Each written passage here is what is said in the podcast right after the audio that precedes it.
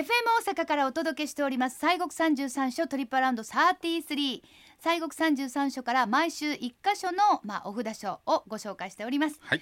さあ森さん3月に入って西国三十三所創創1300年の特別拝観がスタートしているというそういったお札書もありますよね。はい、そうですね。あのーまあ、えーこのせ創創1300年記念ということで、はい。各お札所がまあ特別拝観を実施するんですが、まあ今回のコロナのまあこの引き続きということで、ありまして。はい、全部のお札所でもなかなかね、あのーやりたいんですけれども。お告知を出してもいきなり今急にっていうふうなことでちょっとこう読みにくいところがあったりでね。ね。はい、はい、それでまああのこのお札所の会のですねホームページなんかでもまあその辺情報アップされておりますけれども、はい。えーまあそんな中で、えー今週はですね奈良県のお第6番目のお札所でございます坪坂山南法華寺さんをご紹介をしたいと思います。はい。まあ通称で言いますとはい、えー坪坂寺さそうですねんでございますね。やっぱりまあそちらのお名前でね、はい。私たちも坪坂寺さん。そうですね。はい。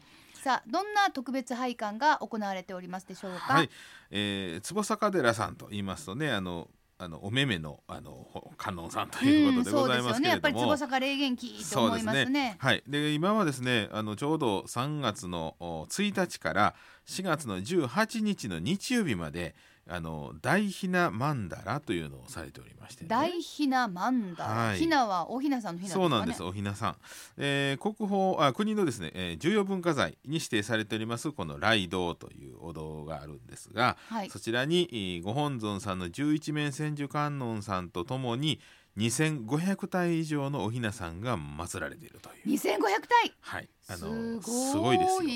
はい、はい、圧巻でございます。うんうん、で、えー昨年2020年はですね2020体のおひな様が祀られておりまして、えー今年はね、えー2500体以上と、えー過去最多でございます。ほー、えーで実は3週間ほどこの準備のためにこのライドは閉められてました。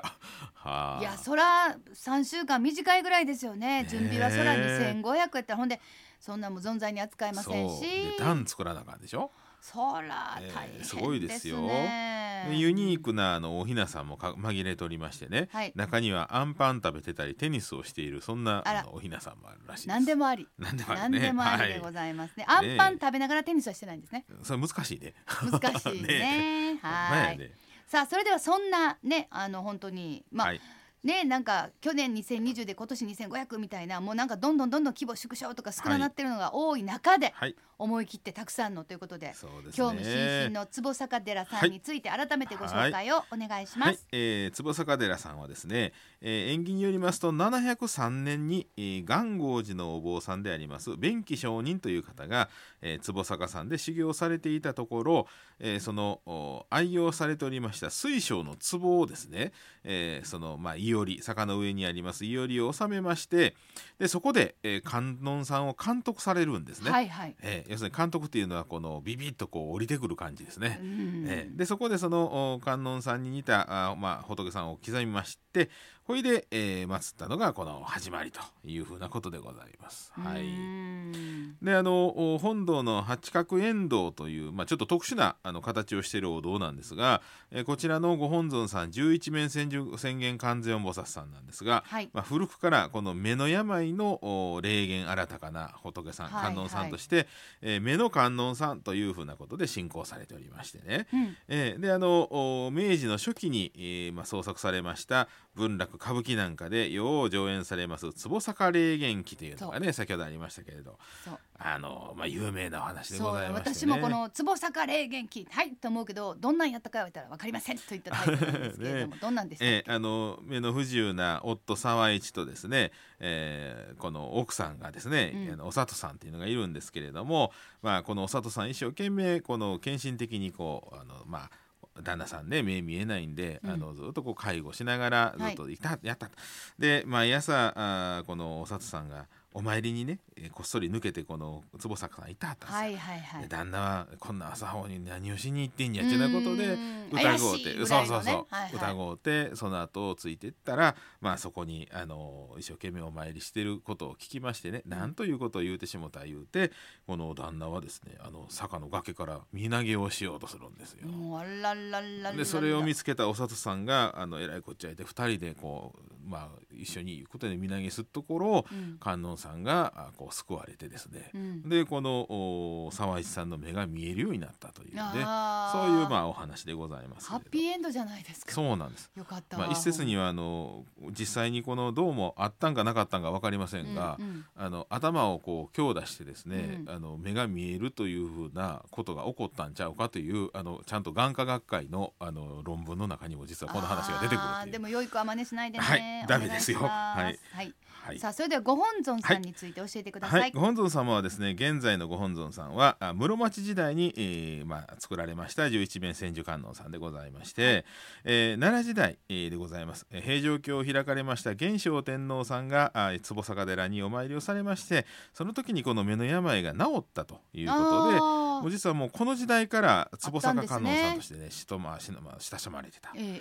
はい、であのお観音さん千手観音さんって手がいっぱいありましてねいろんなもん持っておられますが、あります。あの右に赤いね玉をねちょっと顔のおほんま横ぐらいにあの赤い玉を持ってる手があるんですが、うんそれが日満二種という手でございまして一、万二種はい。まあ、いわゆるお日さんなんですわ。ほうほはい、でこの手がその目の病を救うう手ということで、う、うん。えー、皆こう信仰新たかな信仰してはる、まあ、おあの手なんですけれどもね。うん。で、まあ、常時会長というか、まあ、常にあのお堂の中にドンとこう大きな仏さんでございますんで、はい。あのこうやはりましてね。うん。いつでももう間近にお参りすることができよりできます。うん。であの4月の24日から7月の6日まで、えー毎年春と秋に実施されております坪坂観音お見拭い吉縁参拝というのがね行われまして別途500円必要ではございますけれどもあの観音さんのおお見拭いをさせていただけるというね。うはい。で、えーまた同時にえー二大塔同時回避というのが行われるということであのうん。大きなあの塔がありましてね、はい。2つの塔ありましてそちらのおお扉も開くというようなことでございますんで。いいですね、はい、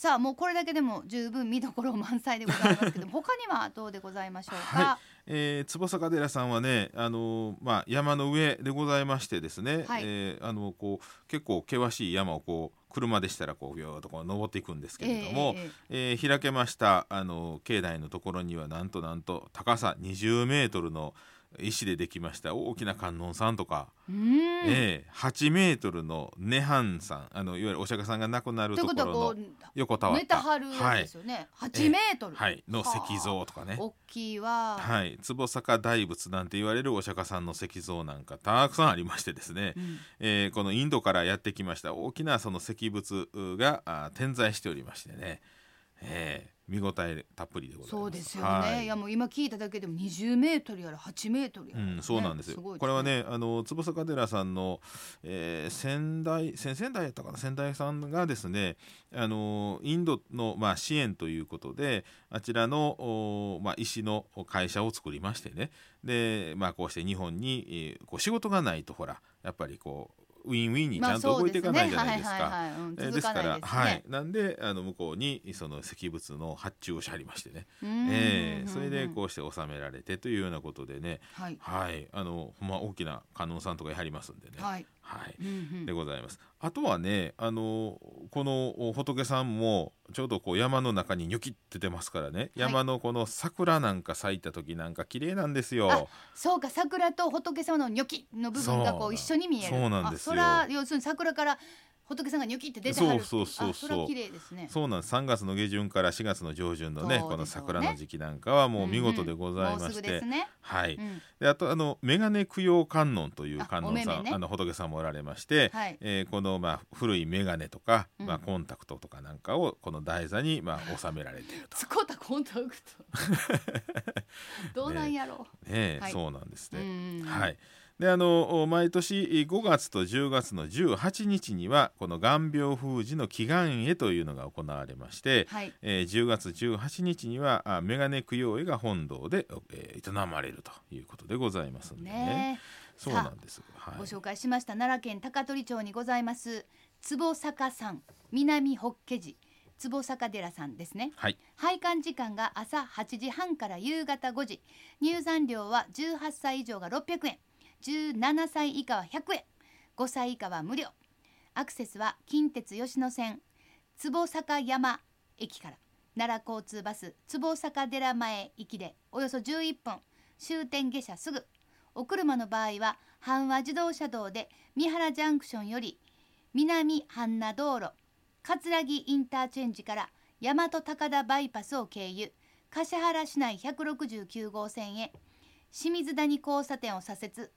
んこれはちょっと難しいぞはい。なぜか清水谷交差点を左折はい。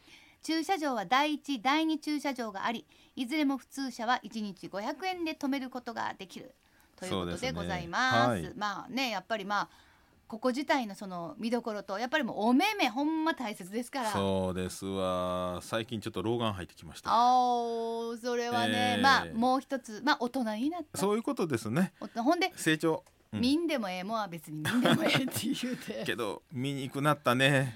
なるよ。爪切る時ね。眼鏡ちょっと外さんとあかんとかね。そうやね。もうこうあのもともとほんでいつも眼鏡してはるから、はい。だからもうずらしたり上げたりもうなんやそうわけわからへんみたいになって。もう新聞も読めへんようになってきてね。もう私なんか、はあもうピントなんてここ何年会うてません、あらま。もうでもそんなに困ることないよ。そうですか。ええええ。あそれはそれで世の中動くもんで。なるほど。ええええええ。安心しますわ。ええ。せやけどそれはねはもう目の病気とか全然見えへんとかどんどん私のこのねもうん。うこんなんふざけて言ってますけどこの程度やったらあれですけどやっぱそれはもう非常に大変なことですからね。空いかはるのもめっちゃわかる、ううん。めっちゃわかります、うん。すんません。さあそれでは森さん、はい。今週もご神言をお願いいたします、はい、えー、坪坂さんのおご神言はあの千手観音さんでございますのでた、はい、オンバザラタルマキリクでございますので、ええ。はい、では三回お唱えさせていただきます。はいオンバザラダルマキリク、オンバザラタラマキリク、オンバザラタラマキリク。はい。はい。ありがとうございまし。た。もう私の大好きなご神言です。そうですか。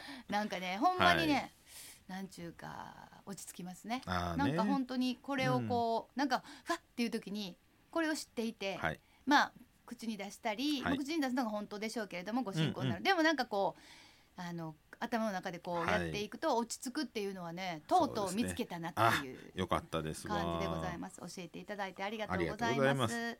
さあということで今週は西国三十三所第六番のお札所坪坂山南法華寺坪坂寺さんをご紹介しました